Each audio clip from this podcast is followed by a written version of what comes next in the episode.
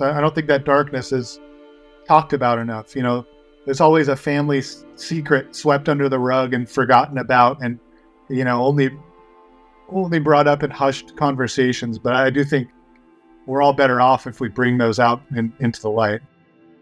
Only recently have I been able to remember my dad as a, a good guy, which he was to see him as a, a three dimensional person rather than just that dark side. And this this goes to seeing the shadows. Uh, I saw for so long his shadow because of the way he left the world.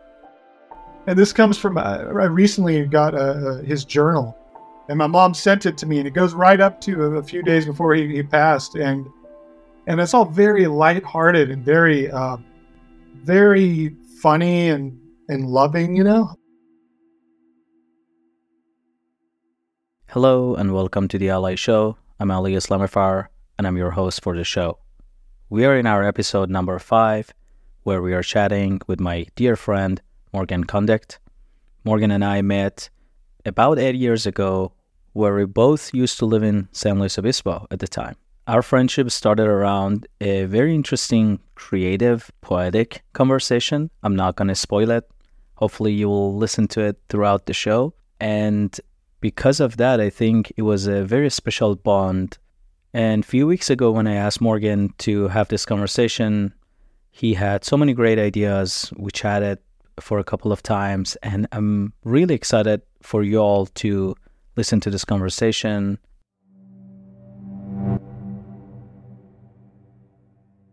In this episode, we are talking about stories of someone's suicide, also some stories of addiction, if this is a sensitive topic to you, please skip this episode, and we hope that we see you in our future episodes.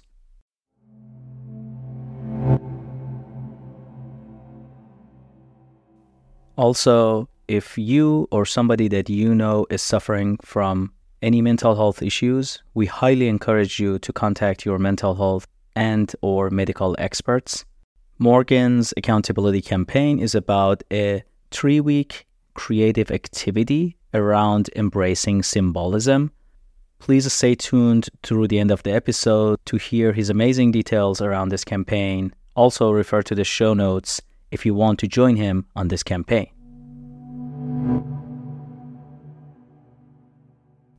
One last thing before we start this great conversation. If you want to support this podcast, the best way to support us is to follow us on both Spotify, and Apple Podcasts, and you can rate us up to a five star review. This would definitely help us to reach a broader audience who may benefit from this content. Now, without further ado, let's start our episode 5 with Morgan Condict.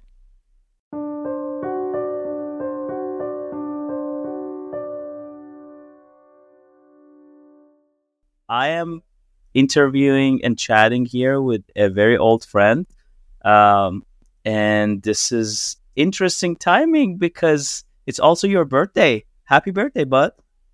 That's right. Yeah, thank you, man. Turned 40 on Thursday. Yeah, how was it?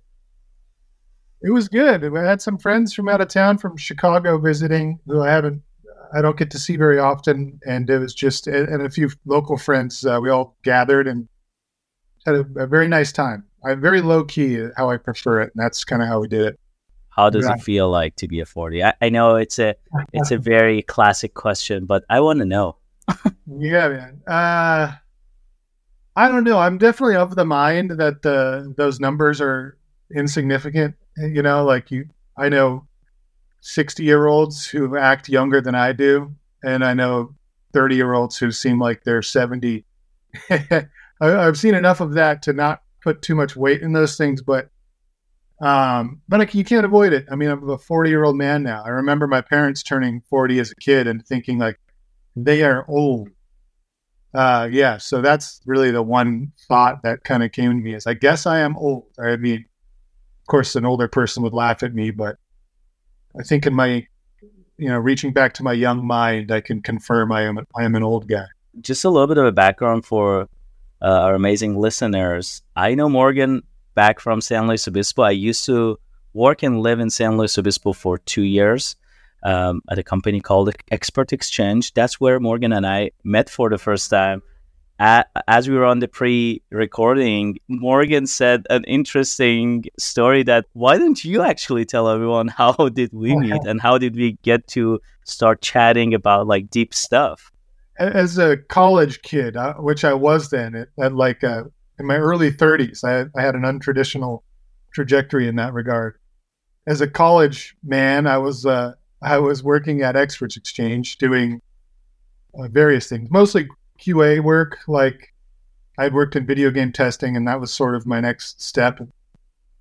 So I was doing that work, and um, if I'm being honest, my days were pretty dull there. Like I always looked forward to going to classes. I, I like the people a, a lot, and, and it was a good place to work for, and it really fit nicely with that time of my life. But you know, the job my duties were very sort of uh, dry. So I'd look forward to anybody coming by to distract me. And pretty early on in your time there, you stopped by my desk and we just started like just random, randomly talking and the way you do when you're trying to avoid getting back to work.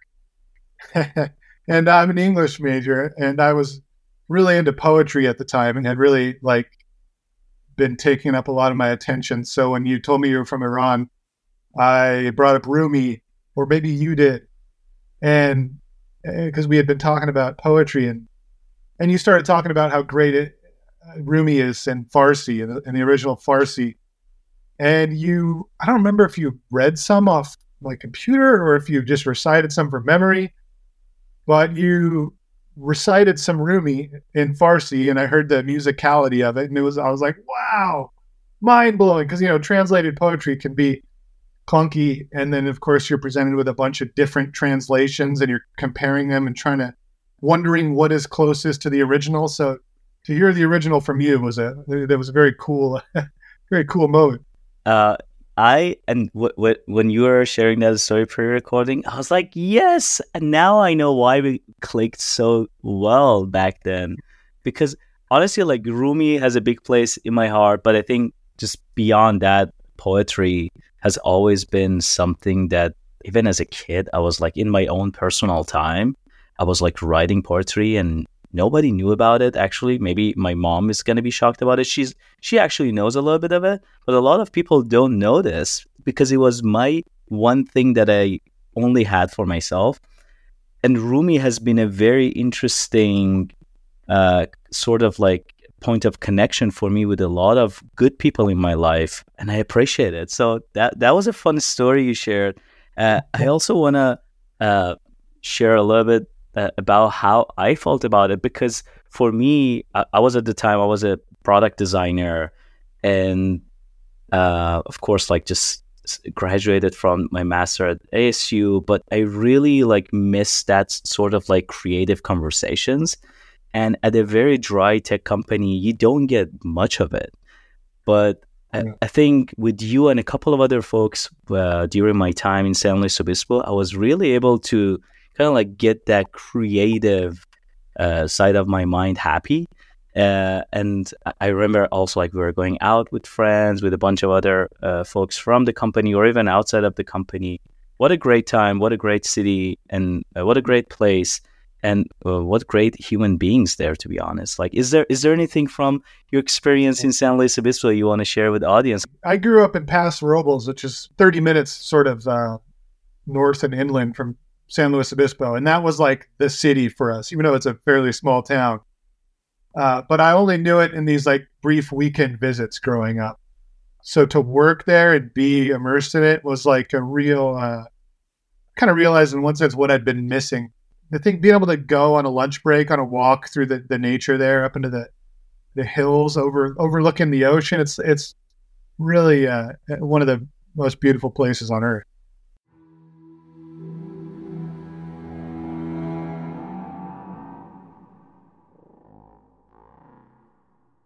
Paso Robles is a funny place because it's sort of uh, it's divided into these two pretty different cultures uh, more so recently, it's got the wine industry with which of course attracts a lot of uh, high society yuppie types who come out to you know get hammered and go spend their money downtown.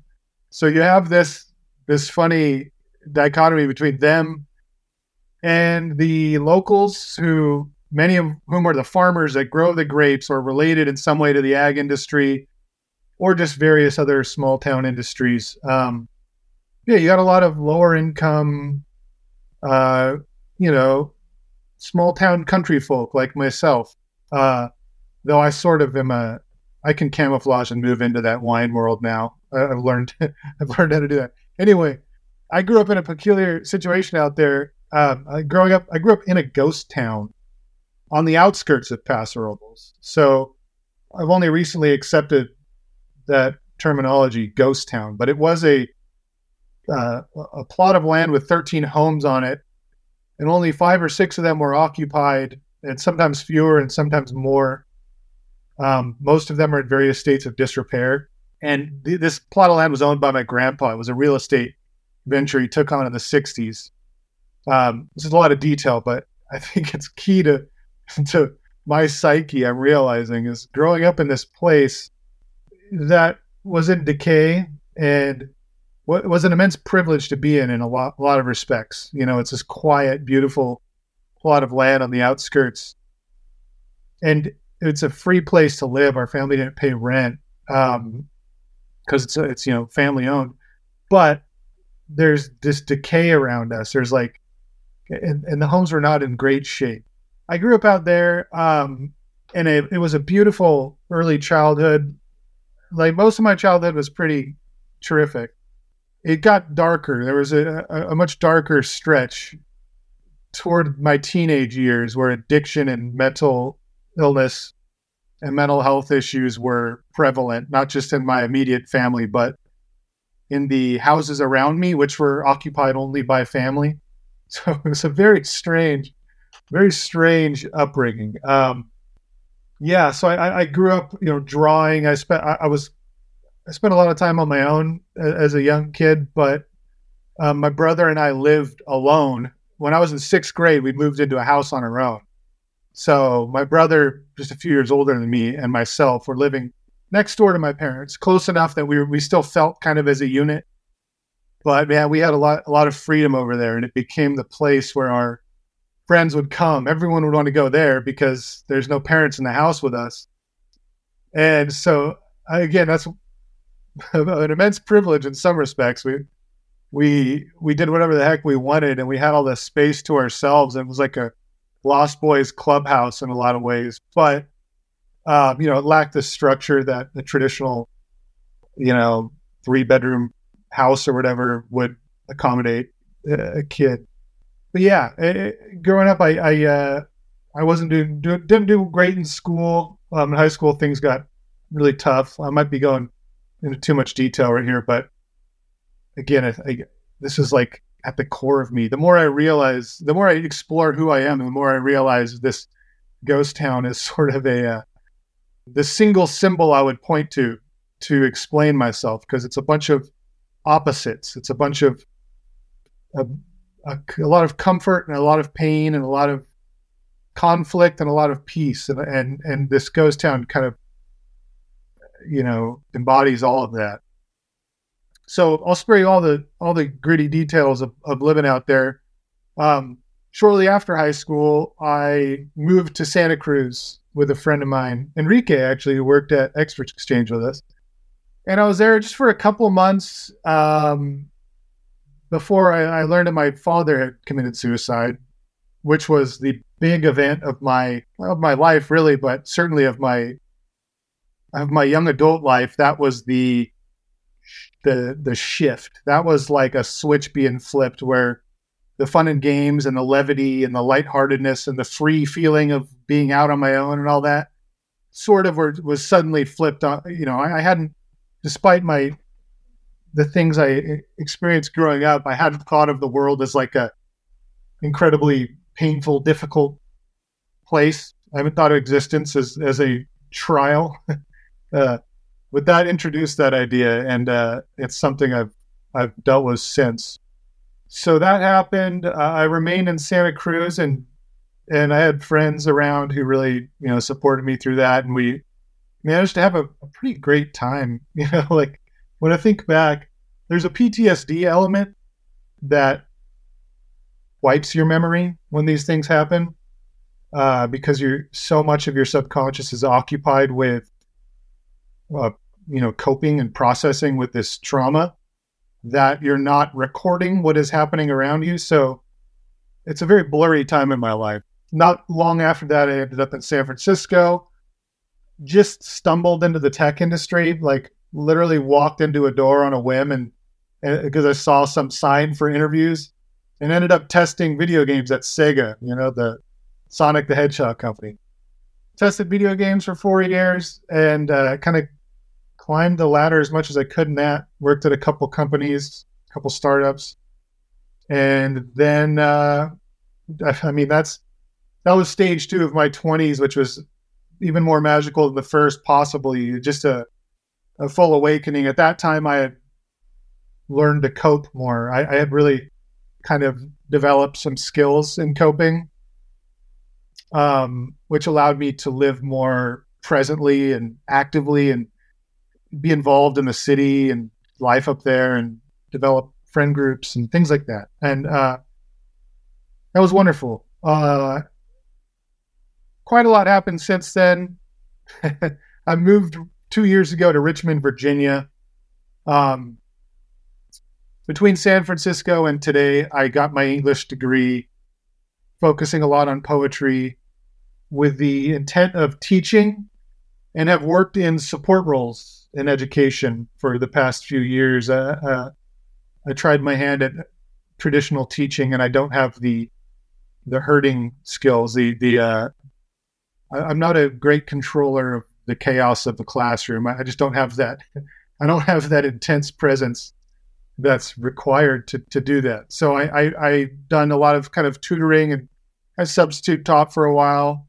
Um, in English, though, I like talking with students about reading and writing, and, and that's sort of what I've done these past few years. Um, I have a couple of um, reactions and also like follow up questions. I think it's it's interesting to start how you keep going back to the ghost town. I think um, that kind of like resonates with me the way I also like think about parts of my childhood and also like my hometown as kind of like a place that carries a lot of like those traumas. It, it became a spot that I can point to stories to. It's like things that happened there, things that happened in the ghost town.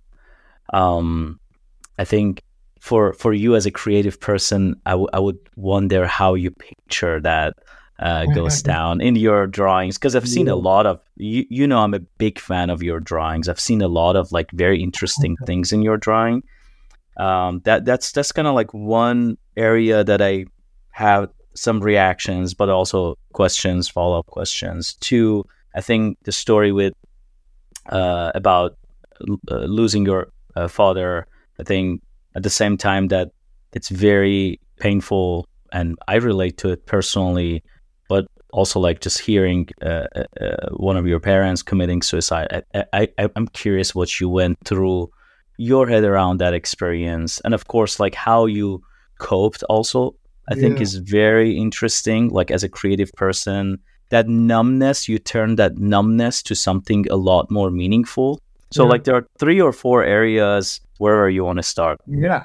Yeah, I'll start with the first thing you mentioned, the uh, creativity in the ghost town and, and sort of being shaped by that experience. Uh, so I, my artwork has been criticized by mostly by my mother as being too dark, too dark, and when I was younger, violent and kind of angsty. you know, I grew up into like heavy metal and punk and stuff like that. And really, that stuff resonated with me because I it allowed me to play with the ugliness that was around me. It it's a I mean, I think for a lot of people that punk and metal music and horror films, you see a lot of a lot of kids with kind of troubled upbringings are into horror. And I think it's because there's a it's a, a playfulness. It's the same elements.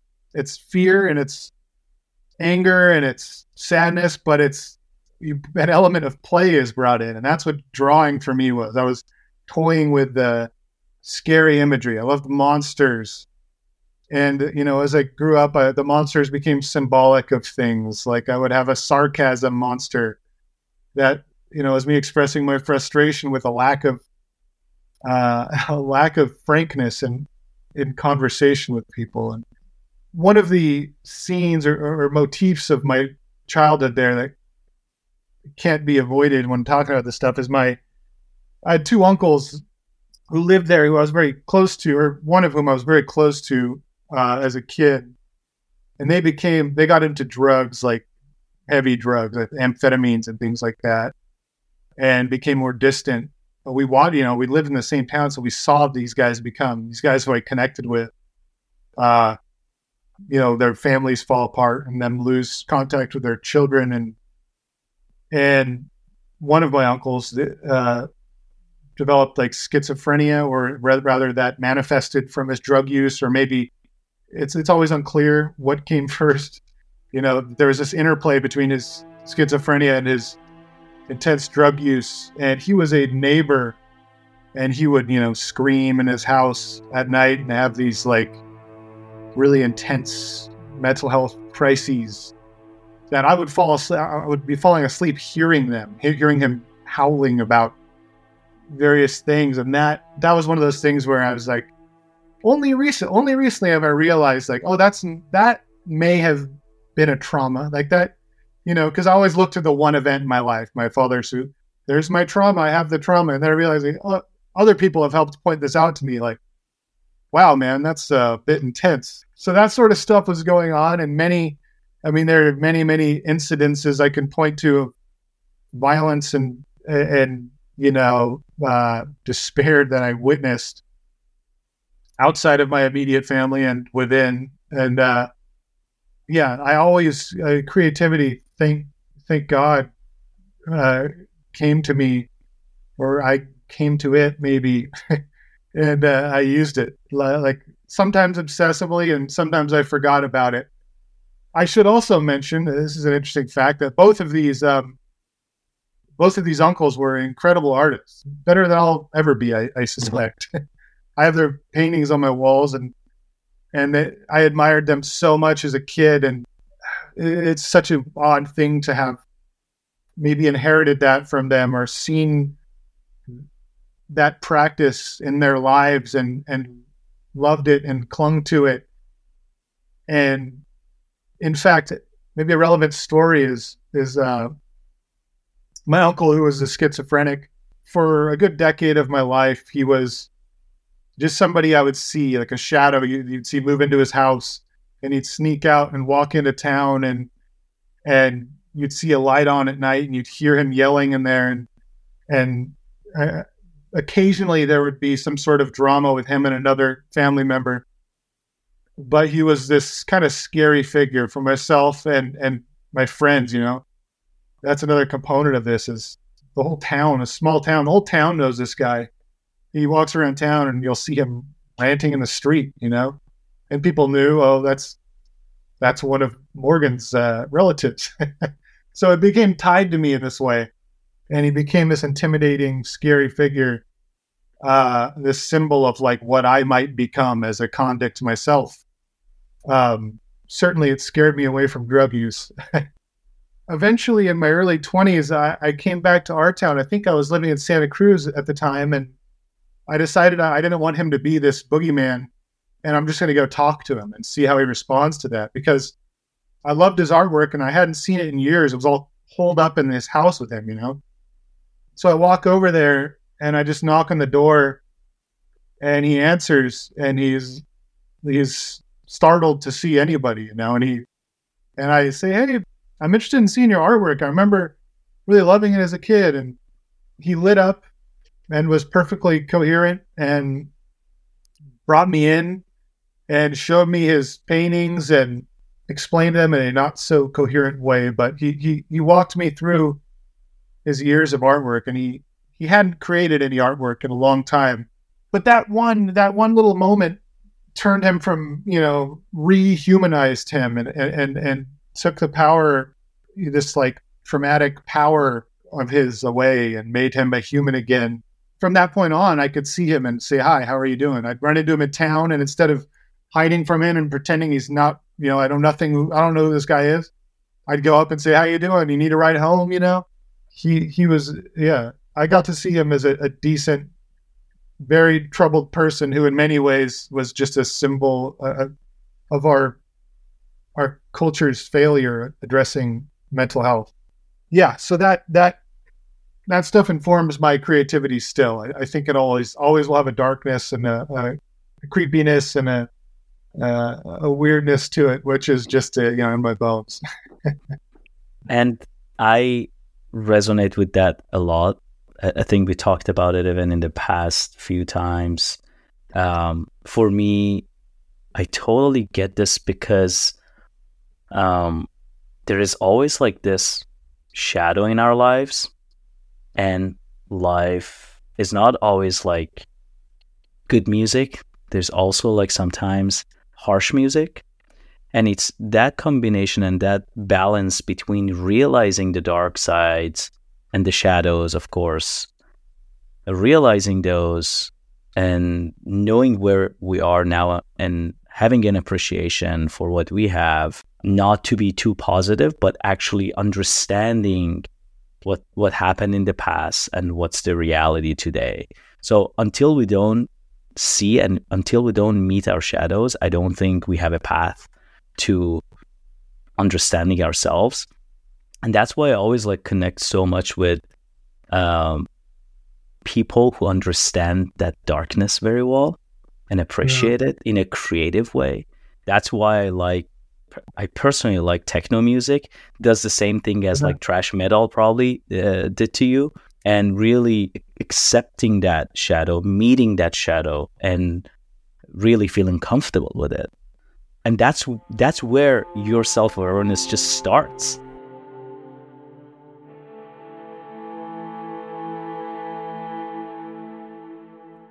I find it hard to find a fine line between uh, the the dark side and the bright side which is like yeah. what we are trying to build finding that fine line to me is life yeah. finding a balance between meeting your shadow and being okay with it and taking the next steps, but knowing that there is a fine line to always go to that dark side, that awareness, I think, is something unique. Yeah, very, very well said. I want to say real quick that that makes me think of, in some way, how grateful I was to have, uh, you know, a varied experience. I, I'm not, I'm not thankful that my, that my family members were were suffering in these ways, but um, I am thankful that that suffering could have some positive reverberating effects. You know, in the long term, it it manifested in I think something very useful, which is exactly that. I became, and I think a lot of children of addicts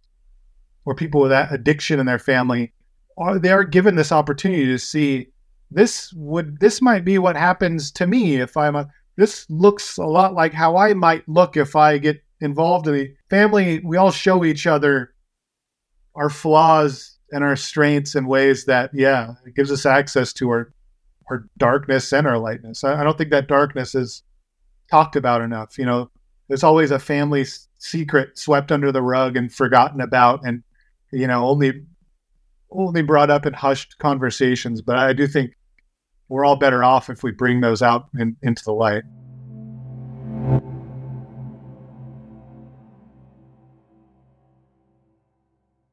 you mentioned the story about uh, losing your father. Uh, mm-hmm. Uh, however much you want to go into the details, I'm kind of like curious personally because I yeah. I lost my father like uh, right before actually joining Expert Exchange, like about a year before that, and yeah. I, I know some of what what happens when you lose a parent. I think there's there's some sort of a trauma, as you called out, the trauma of like the suicide. I, am curious to know a little bit more about that and what went through your mind and the numbness after it was also like something interesting. I want to dive in.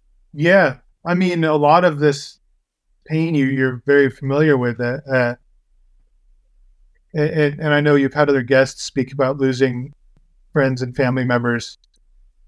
So I guess I'll speak specifically to maybe the suicide component of that, which is special, uh, to use a maybe strange word for that, but it's it's unique in that it uh, it feels like a betrayal. You know, there's this when somebody you love commits suicide, there's a sense that well, there's a very you know immediate like what the hell? Like why didn't they say anything? Did i even know them? There's a, a lot of this uh and then there's of course like how dare they inflict this pain on the family? How dare they like and that and it's a pain that had very material it could be measured very directly. It it created further addiction and trauma and cause harm like really uh, really apparent harm. So, yeah, I think that's something that only recently have I been able to remember my dad as a, a good guy, which he was. You know, like to see him as a, a three dimensional person rather than just that dark side. And, and this this goes to seeing the shadows, like you mentioned. It's uh, I saw for so long his shadow because of the way he left the world. And this comes from uh, I recently got uh, his journal, or like a he was doing typing practice on our on our home computer, and this was in the early 2000s, around around 2004. He was doing this daily journal in order to practice typing, and my mom sent it to me, and it goes right up to a few days before he, he passed, and and it's all very lighthearted and very, um, very funny and and loving, you know. And it's a tragedy that that suicide uh, hi- hides this loving dimension of people.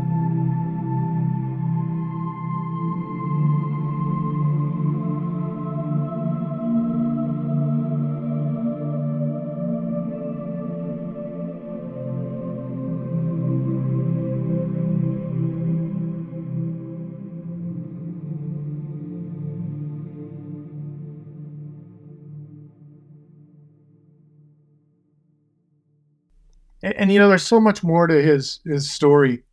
He had suffered from depression and had been on antidepressants, and he was also a, a, an alcoholic, an addict of some sort. I, I don't know, you know, the details. I don't know fully, but he was an alcoholic at the very least. And uh, so there, there's these different components that really, in a lot of ways, are are outside of him. I mean, he he missed a, a refill on his his antidepressant medication the day before he died, and and so there was this. Our family was actually part of a class action lawsuit. I I do think he would probably still be here if it weren't for that. But there are so many other factors. I mean, the depression itself, um, his physical body was failing him. He was having real. He was out of work due to uh, severe pain, uh, back issues, and things. Uh, I don't know. Being able to see in hindsight the complexity of him as a person and the complexity of his death and his life, uh, that's that's been the most useful when it comes to to moving on and coping and and and and being happy. It's not seeing him or his death as any one thing, but this massive mixture. I think you very beautifully started this part by saying that you've been able to see him more as a 3D, three dimension. Mm-hmm. And I think as you were just like going on and going on, I could see the dimensions. Like, you know, it's like you hear, and I, I, I really want to express this. You hear someone did this, or someone committed suicide, or someone is depressed. Like any any of the mental health um, stories that we talk about you hear one thing and that's the outside story we're seeing but i think inside like it's it's really important to also like see the story from inside. Like a more empathetic view and also like in your story like for example missing uh missing a prescription uh by mm-hmm. a day or two. And I think when you see that from inside, things start like becoming a lot more easier not to accept but to be pictured. And I think like when when we are able to picture stories like this, it's just allowing us to cope better with them because we also start understanding that we have that 3D view in ourselves. Then we mm-hmm. start like paying more attention to that part. In your case, and sometimes in my case, it comes as a creative outcome, like because we pay attention to that 3Dness. It's not just always like external. There's also like inside that we have to pay attention to in ourselves. So i think that's that was beautifully said and like i think you very nicely kind of like walked us through that experience. Thank you very much for that. I also want to say like in my experience one thing that recently helped is to also like admit that in my experience with my father like that was also like multi-dimension it wasn't like yeah. always like because for a very long time i was like missing my father because oh yeah like he was this good man he had all these good impacts in my life but frankly as i'm going through therapy and so many other things not not that it was his fault but he was also like the reason of a lot of like my traumas in my life and i think yeah. like realizing multi uh, dimensional impacts that f- family members, parents, they can have in our lives, not to hold them accountable for it. It's it's just life. But realizing those aspects is also like really helps you to finally figure out. I was I was not able to cope in the past nine years. Now I'm actually finally able to cope with losing him after nine years yeah. because I was able to figure out the multidimensional aspect of my relationship with him. when I think of like coping with it, uh, with moving on with life after that incident, uh, after that, I didn't go to therapy until, you know, uh, well over, I think, 10 years after that happened. Well over 10 years. And I only went very briefly. I, didn't find it super helpful because I, I think I, j- I didn't take the time to find the right therapist for me. It, it was useful, but only only for a short time. I, I ended up stop. I, I stopped going I highly encourage therapy. Yeah, I've seen it work magic on everybody. Like any, pretty much everybody I know that's done it has has benefited tremendously. But I I was doing my own things, and a lot of it had to do with just like living in with with that combined light and darkness in my mind, and and like wrestling with grief, like really writing about it and and talking about it. Um, I met my wife right after my my dad died. Actually, we'd known each other. We'd been sort of in the same friend group, but she had experienced immense uh, grief prior to meeting me. She had lost her mother at eleven at eleven years old from to cancer, and um, had been engaged to a, a friend of mine, uh, uh, and he died from um, he had marrow cancer, uh, leukemia, and she'd lost him, and, and, so she had just gone through so much. And we were talking, we, we were, we were, we were talking, we were already connecting, and then that happened with my, my father, right as our relationship was sort of taking off. So, I mean, having her there was like, is somebody to show me the ropes, you know? Like I really, uh, I lucked out. And in some ways, I had it easier than a lot of people do. I had a partner who had been through it really, really intensely to talk with. And yeah, and uh, I think that's that's that that was huge for me. Is talking with her and talking with friends. I'm thankful to have friends who, you know, a lot of people you meet kind of shut down when when serious stuff is brought up and they they don't want to go there that's too heavy for them or this is getting weird and I, I I've got some friends who are really great. Not only will they humor me when I'm when my uh, my just my conversation veers into the dark, but they'll actually you know check in on me and bring stuff up and ask me about it. And uh, so that's that's been huge is keeping that stuff from getting too dusty and letting it fester in my subconscious and turn into whatever negative behavior it might turn into. And I did struggle. I, we had a time a few years um, shortly after I was working at Experts Exchange. My wife's father died in a fairly traumatic situation. My, my father-in-law in a, a house fire, and that was that pushed us to our brink because we had both been there and kind of nurtured each other out of grief and helped each other along. And then that happened, and we kind of weren't taking very good care of ourselves at the time. You know, we were going out and drinking with friends and self medicating in certain ways and just not being very good to our bodies, not exercising. And this would, I, looking back, I would call these like the dark days of my life, which to be honest, weren't, uh, you know, this was no like requiem for a dream or Trainspotting situation.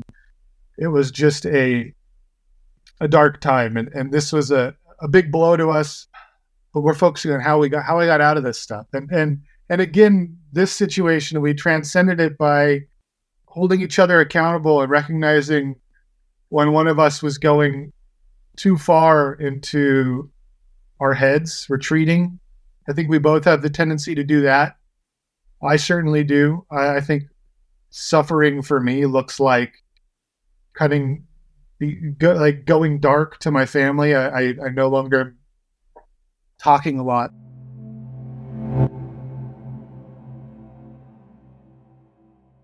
So I'm I'm kind of like curious as far as like your coping mechanism. Uh, you talked about a few things. You moved uh, you moved around from Santa Cruz back to Paso and San Luis Obispo area, and then even now you're you moved away from West Coast now in Richmond. It's been it feels like you've been on a journey. Kind of like want to understand how's your coping mechanism uh, been throughout this process and things you've used to kind of like get yourself into a mental health state that you love to have?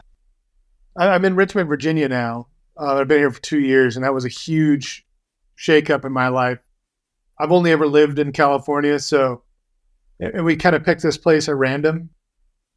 Like never, we'd never visited Richmond before we moved here. we'd passed through Virginia before, and thought it was a beautiful place that we would consider living in, but really moving out here was sort of one of those like late pandemic, like screw this, let's go try something new moves, you know. Anyway, yeah, that that's been a huge, uh, wonderfully positive change. Honestly, we were in something of, of a dark patch before moving out here. A lot of that just had to do with where the world was you know, uh, 2021, just like sort of in that waning end of the pandemic, and we were in a dark space and coming out suddenly being surrounded. Like I can go in any direction and everything is brand new to me. Hugely stimulating, uh, hugely inspiring. And even still, I mean, two years in, I'm like, I could drive now it's 15 minutes in any direction and find something new with a bunch of history and meet new people. So that's been, and I highly recommend it anybody who's thinking of picking up and, and relocating. Go somewhere that you know very little about. You know, do some research to make sure it resonates with you. It, your interests will be fed in that area. But man, is it a revitalizing experience? But going back to my my coping mechanisms, um, one of my most valued coping mechanisms is is reading and writing. And I've always read novels and, and short stories. I loved those growing up. But going back to school um, in my early 30s, going to college, introduced me to poetry. I had a couple professors who were incredibly well versed in poetry and very patiently presented it to our classes and and we had conversations around, you know, classic poems, and it's something that was a real revelation to me. Even though, of course, I'd been exposed to poetry and liked writing it and everything growing up, but as an adult who had been taking in narratives, you know, just just stories that have a beginning and an end and are designed and have lessons and uh, to suddenly find these small morsels, a single page that is packed with meaning that relies as much on the reader as it does the author, you know, uh, it was huge for me. Um, so I went at Cal Poly. I ended up taking a bunch of poetry classes and getting really involved in it. Uh, I, I, entered contests. I won. I won the Academy of American Poets contest, which which was a big moment for me. and and my poems were always kind of goofy. Like I, I guess sort of like my drawings. I brought some silliness and some darkness uh, into it. Like one of my one of the poems I won a contest for was about going into a sunglass hut that doesn't have a bathroom, and the and the sunglass hut. You look outside and it's it's taken off from Earth and it's flo- it's floating up toward the sun. And now you're trapped in this sunglass hut without a bathroom and you're moving closer to the sun. Very, very stupid and not deserving of any sort of award, but I managed. I think there was just enough irony in there. Uh, anyway.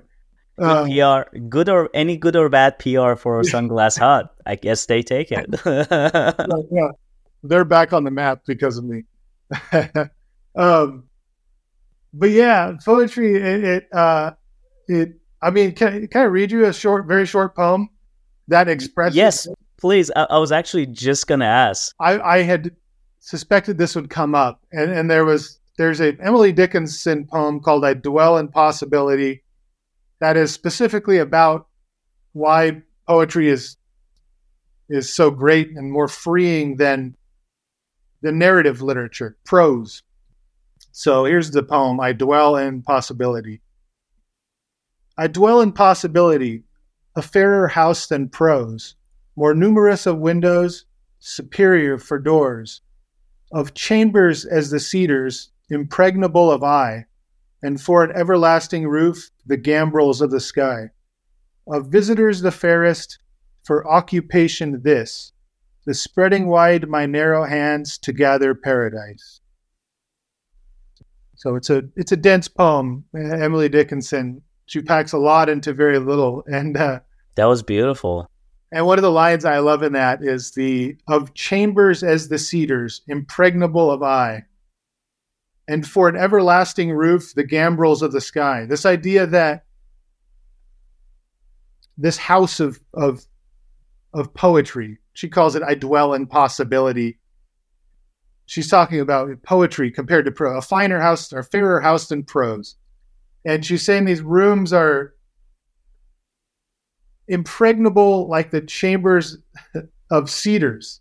You ever seen inside like a cedar bush how it's just complex web of branches and and you know I think there's berries in there. Just a a mess, you know, uh, that you can't you can't pierce with your gaze. And that's what I love about poetry is is there's no solving it. You can read a novel, I mean, a lot of novels you can read and feel like you've really gotten everything out of it. A, a little discussion of the metaphors and you know, some con- reading about context and things like that. Poetry to me, I suppose it reflects my own life. Like my own life is one that is not a traditional trajectory. Here I am at 40 years old and I I'm still on the periphery of a real career. I'm in a support role. I have support roles, and I have been for a while. You know, I've dabbled in real career uh, trajectories, these paths, and I can't quite settle on one. I, I and in so many other ways, my life is not on the typical course of a life. The you know I know you're a fan of Joseph Campbell, Ali. Yeah. and, and I am too. I love him. And I think it's incredibly useful to think of narrative structure in relation to our lives and to look at the way in which these narratives, the hero's journey, they're they're so similar across all cultures and times. Like we think of ourselves as the heroes in our stories going out into the world overcoming obstacles. You know, we have a mentor and we we conquer the beast and we return to our known world with our lesson, our elixir, whatever, however that's symbolically represented. And I think that there's a heck of a lot of truth to that. You can apply that on anybody's life and sort of form their life into that narrative and tell that story that way. But so often, especially in the short term, our lives don't fit that. I think we are are everyone is the hero in their story, but they're often also the villain and they're everything else. They're, they're the whole spectrum of characters. And mentors aren't exactly mentors always. I, I mean, there's no the neatness of a, a narrative arc does not apply to our lives in a lot of ways. And I think so much of uh, like social media kind of amplifies this need to narrativize your life, to build a story of yourself, to build a consistent brand. And poetry helped me come to terms with the fact that I am inconsistent. I'm a bundle of contradictions, and poetry in, in all its forms has been hugely beneficial to me. The poem that you read for us, by the way, reminded me of like some of the poems that we have a very famous Iranian Persian uh, poet Sohrab Sepehri for my uh, Farsi listeners, for my Iranian listeners, they they know about him very well. That he also does the same thing. There's like just so much packed visualization back to back, and it's up to you where you want to take the story that you're listening to. And I think what what you just read reminded me of that and gave me this hint of how much a poem can dimensionalize how we are thinking about life. With yeah. some simple word, you can be taken to this 3D uh, VR experience in a way that like you you can just use those words to define your word the way you want it. Yeah. And I think that's so powerful as a as a tool to have in our toolkit. Following that, I I was reminded of another conversation we had about me going to Burning Man. Like before going to Burning Man, I called you and we had a very good, deep conversation. You called out something very important there that really helped me throughout my experience there, which helped me to be so much more present. A lot of time, to your point, like social media or just like the new way of living is putting a lot of pressure on us to like have this perfect life and to always have a story for something, to always record something, to always be productive. But sometimes, honestly, we just have to drop it. We just have to mm-hmm. accept the moments as they are. Throughout my Burning Man experience, our conversation, because you told me, like, just try to, like, also, like, see and observe and don't think that much about creation while you're there and it was super helpful. Your advice, I, I remembered our conversation, I can tell you over 20 times while I was there because it just became a really good reminder for me that you're not here to create, you're here to absorb, you're here to understand, you're here to just get lost. My, my uncle was the painter with schizophrenia. He has these incredibly elaborate ink drawings that are pointillistic and, and you can go in at a square inch and find a bunch of stuff going on. He said, Don't get lost in ink.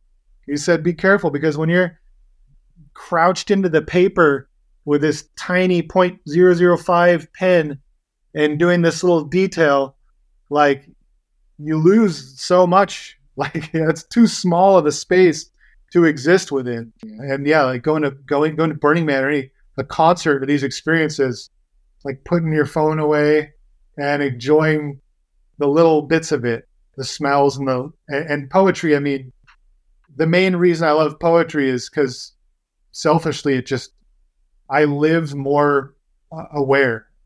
Like when I'm, especially when I'm writing poetry, when I'm thinking of, which I haven't done much of in these last couple years, but I've done a little.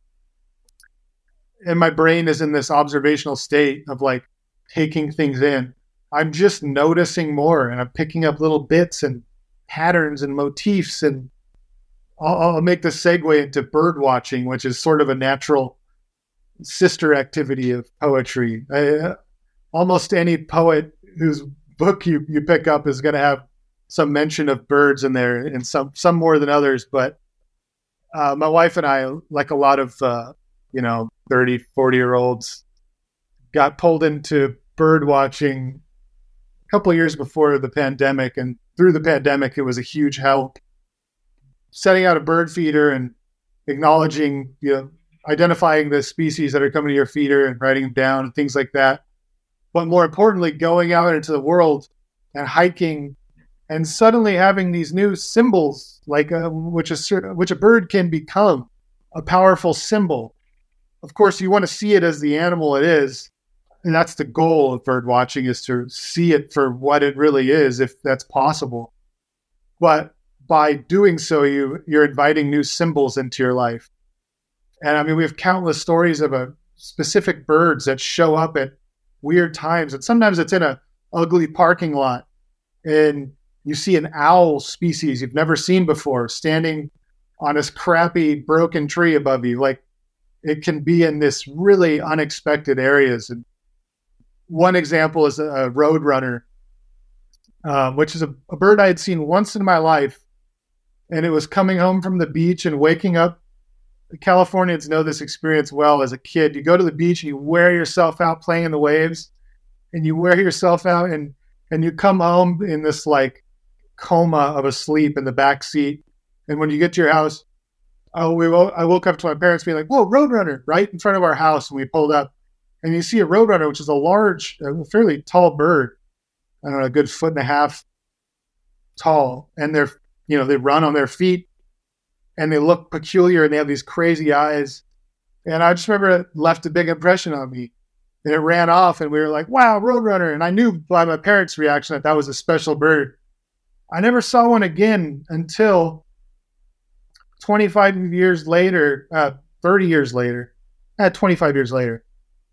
Uh, my wife and I are out looking for birds, and I start telling her about this road the roadrunner story. I tell that exact story to her, and we turn around. We're walking back to the car, and our roadrunner's in the road, and it's the second roadrunner I've ever seen. I haven't seen one since. And you know, poetry brought me there indirectly, but it put me in this space of noticing uh, details and inviting symbolism and synchronicities into my life. And uh, I'd say the magic of that has been the single most like powerful, you know, positive force mentally in terms of mental health for me.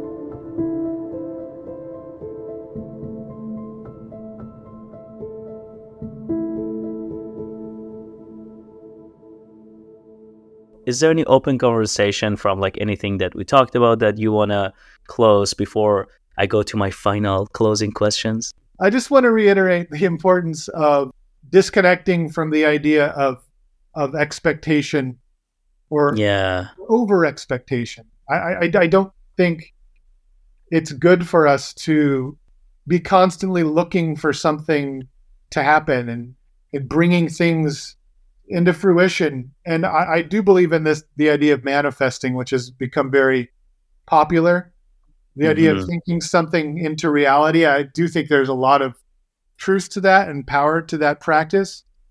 But on the other hand, uh, I've I've prayed and and beat my head into a wall at times, thinking, uh, wishing upon something to happen and and doing what I can to bring it about, and it doesn't happen. And I think we need to be aware of that as a possibility and not be destroyed when that doesn't happen and not let that failure though it's not a failure i would argue not let that disappointment define us i think it's important to to just keep a broad perspective of things and be aware of the contradictions in ourselves and in the world around us invite complexity, invite weirdness. Um, yeah, and, and play around a bit. Man, this this resonates a lot, and I'm I'm recalling the advice you gave me before going to Burning Man. Yeah. Um, it really helped me to have zero expectation. It calmed mm. me down. It also helped me to have zero expectation, and great things happen. Like I think that there's also like very interesting thing about what you said about like not having that much expectation or not having any expectation because when you don't expect something, when you avoid too much planning, then you have that capability to flow and to maneuver. Back to a surfing conversation we had, I got a really great advice as I surfed for the first time in my life. I got a really good advice from this teacher that was yes, your body is ready and good, but you're stiff. Try to maneuver, try to play with the waves instead of trying to resist it, instead of trying to understand it. You don't have to understand it, just maneuver, just go wherever it takes you. And when I took that advice, I could easily jump on the wave and go. And I think life can become like that if we avoid having expectations and too many of these plannings. Some of it might be good. I don't know, like example by example, it's different context by context. It is different. But having that capability to see things and experience things without expectation and maneuvering through it, mm-hmm. I think that's what makes life more interesting and more real.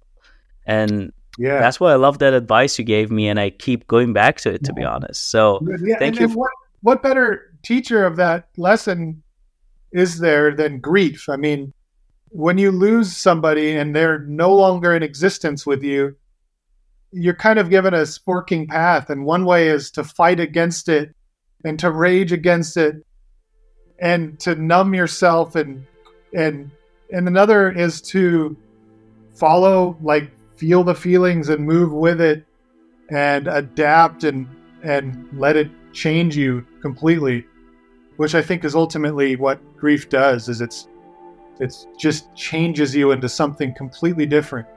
And if you're trying to stay the person you were before all that happened then you're going to be it's going to be a torture fest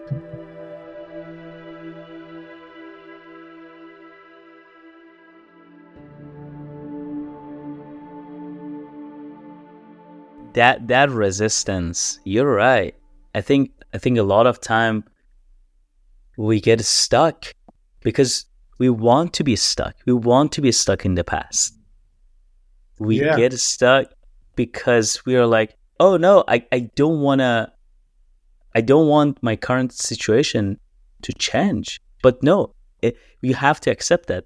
Yeah. i don't know like th- does that resonate with you? Big time. Yeah I, I, I disconnected from uh, who I thought I should be, and I just let who I was guide the way, you know. And that I, I can point to a lot of specific decisions. Going back to college was one of those where I was like, I'm 30, I missed the boat, I'm done. Like college, nobody in my family goes to college. I don't want to be the old guy in class, this and that. But that was one of those things where I was like, screw it, I want to do this, and I think it will, you know, it'll benefit me greatly. I'm interested in this stuff, and uh, here I am, not working in some impressive role with my English degree. I'm not a you know an author uh, or anything like that. Not making a bunch of money, but man, I wouldn't I wouldn't change it for the world. I uh, I, I set aside the expectation of becoming the next R.L. Stine as we always ask uh, from all of our friends and guests who show up on the show, um, I'm I'm kind of curious if there are any activities that you would like to do or you would like to recommend to our audience to do for a month, uh, yeah. to do it with you, to to do it with themselves, so that it's something that helps them with their mental health as an activity that you would recommend. Sure. Yeah. I, I I've listened to your, your your past episodes, I, I saw this coming, maybe over prepared for it. So I'll keep it very simple. I came up with maybe a three week challenge and, and go with the flow, do it however you want.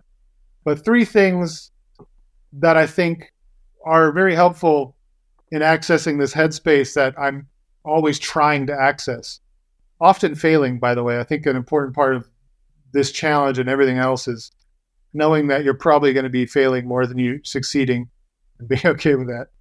Three week challenge. One week, engage in some sort of divination practice. And that's a that's sort of where you do some sort of ritual to invite symbolism into your life. And I think the best one, the ones that people are most familiar with are like the tarot cards or the I Ching, the Chinese I Ching, which both of those you can look up online. You can even do it online if you want. Um, look up the rules. They can be done very quickly, or you can build your whole life around them. I mean, these are incredibly deep, complex rituals and practices. Do a divination ritual of your own design.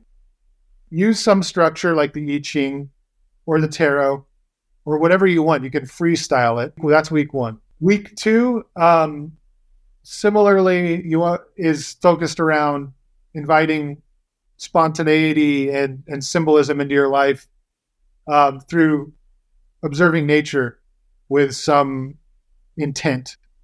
So, going out on your daily walk, maybe bring a notebook and write down any little peculiar things you see. The other day, I took a picture of a in the alley near my house. In someone's yard, they had a wheelbarrow with a small wheelbarrow inside of it. That would be a perfect example of something you might. Uh, you could do this through bird watching as well. Sit down, maybe set up a bird feeder, or just go to where a creek or a pond is, some area that might have a high bird activity. And there are great apps out there for identifying birds and identifying plants and insects. Bring those into it. There's one called Seek for plants and insects, and there's one called Merlin, and uh, it, that allows you to enter in the details of a bird you saw, and it'll tell you the species. Week three is writing a poem, and I think if you want to write, I don't think about writing a poem that's good or like that anybody else has to read. Just write a poem that that comes to mind and maybe use those previous two weeks, the symbols and ideas you've brought into your life to inform it. Again, the internet's a good a good starting point for this. You can look up poetic forms and use this established poetic form, a sonnet or a villanelle or a terza rima or whatever, and and go that route. Have a kind of some bones to to start with, or go completely free and and don't worry about rhyme. Don't worry about anything, and and and just condense some big ideas into some small small sentences, small stanzas. That is amazing. I am going to try this.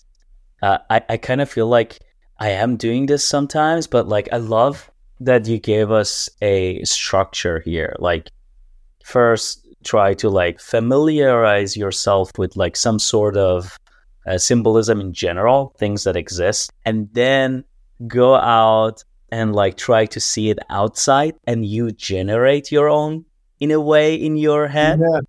and also bring it to your paper when you get home and then third try to actually give it a meaning try to give it life by creating yeah. something out of this process this is such a such a solid creative process you're introducing yeah. to us and I, I want us to important. practice with you Thank you. I, I, think it's important to note that the uh, I don't I'm not like a, a cultist, a, a magic guy. I don't believe I don't believe I don't think in the whatever the forces behind tarot.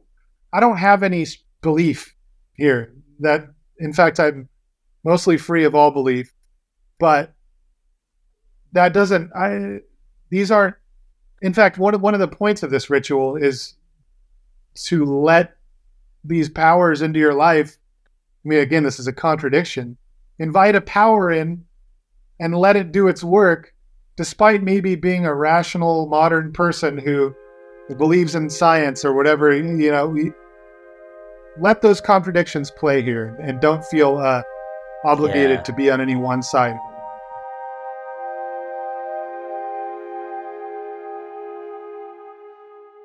Thank you so much for bringing this much preparation into the show. I, I really appreciate it. And this means a lot. This was a great conversation. I I'm gonna miss it. So who knows? Maybe we come back. Um, yeah. Uh, I'm I'm excited, honestly, like uh, for what you have ahead of you, and I'm excited to continue staying in touch with you and just keep learning from you. I, I wanted, I, I think I told you a couple of times, I really wanted to make this uh, conversation in person. I was just bummed that I couldn't make it, like, were so many other travels that I have, but I'm hoping that we can meet in person sometime soon. Yeah, thanks for having me on. I, your your perspective is uh, incredibly valuable to me and always has been. So it's cool Same to here. be able to to mingle mingle our minds. Yeah. always, always. Thank you so much again, and have a wonderful day. You too. Thanks, Lee.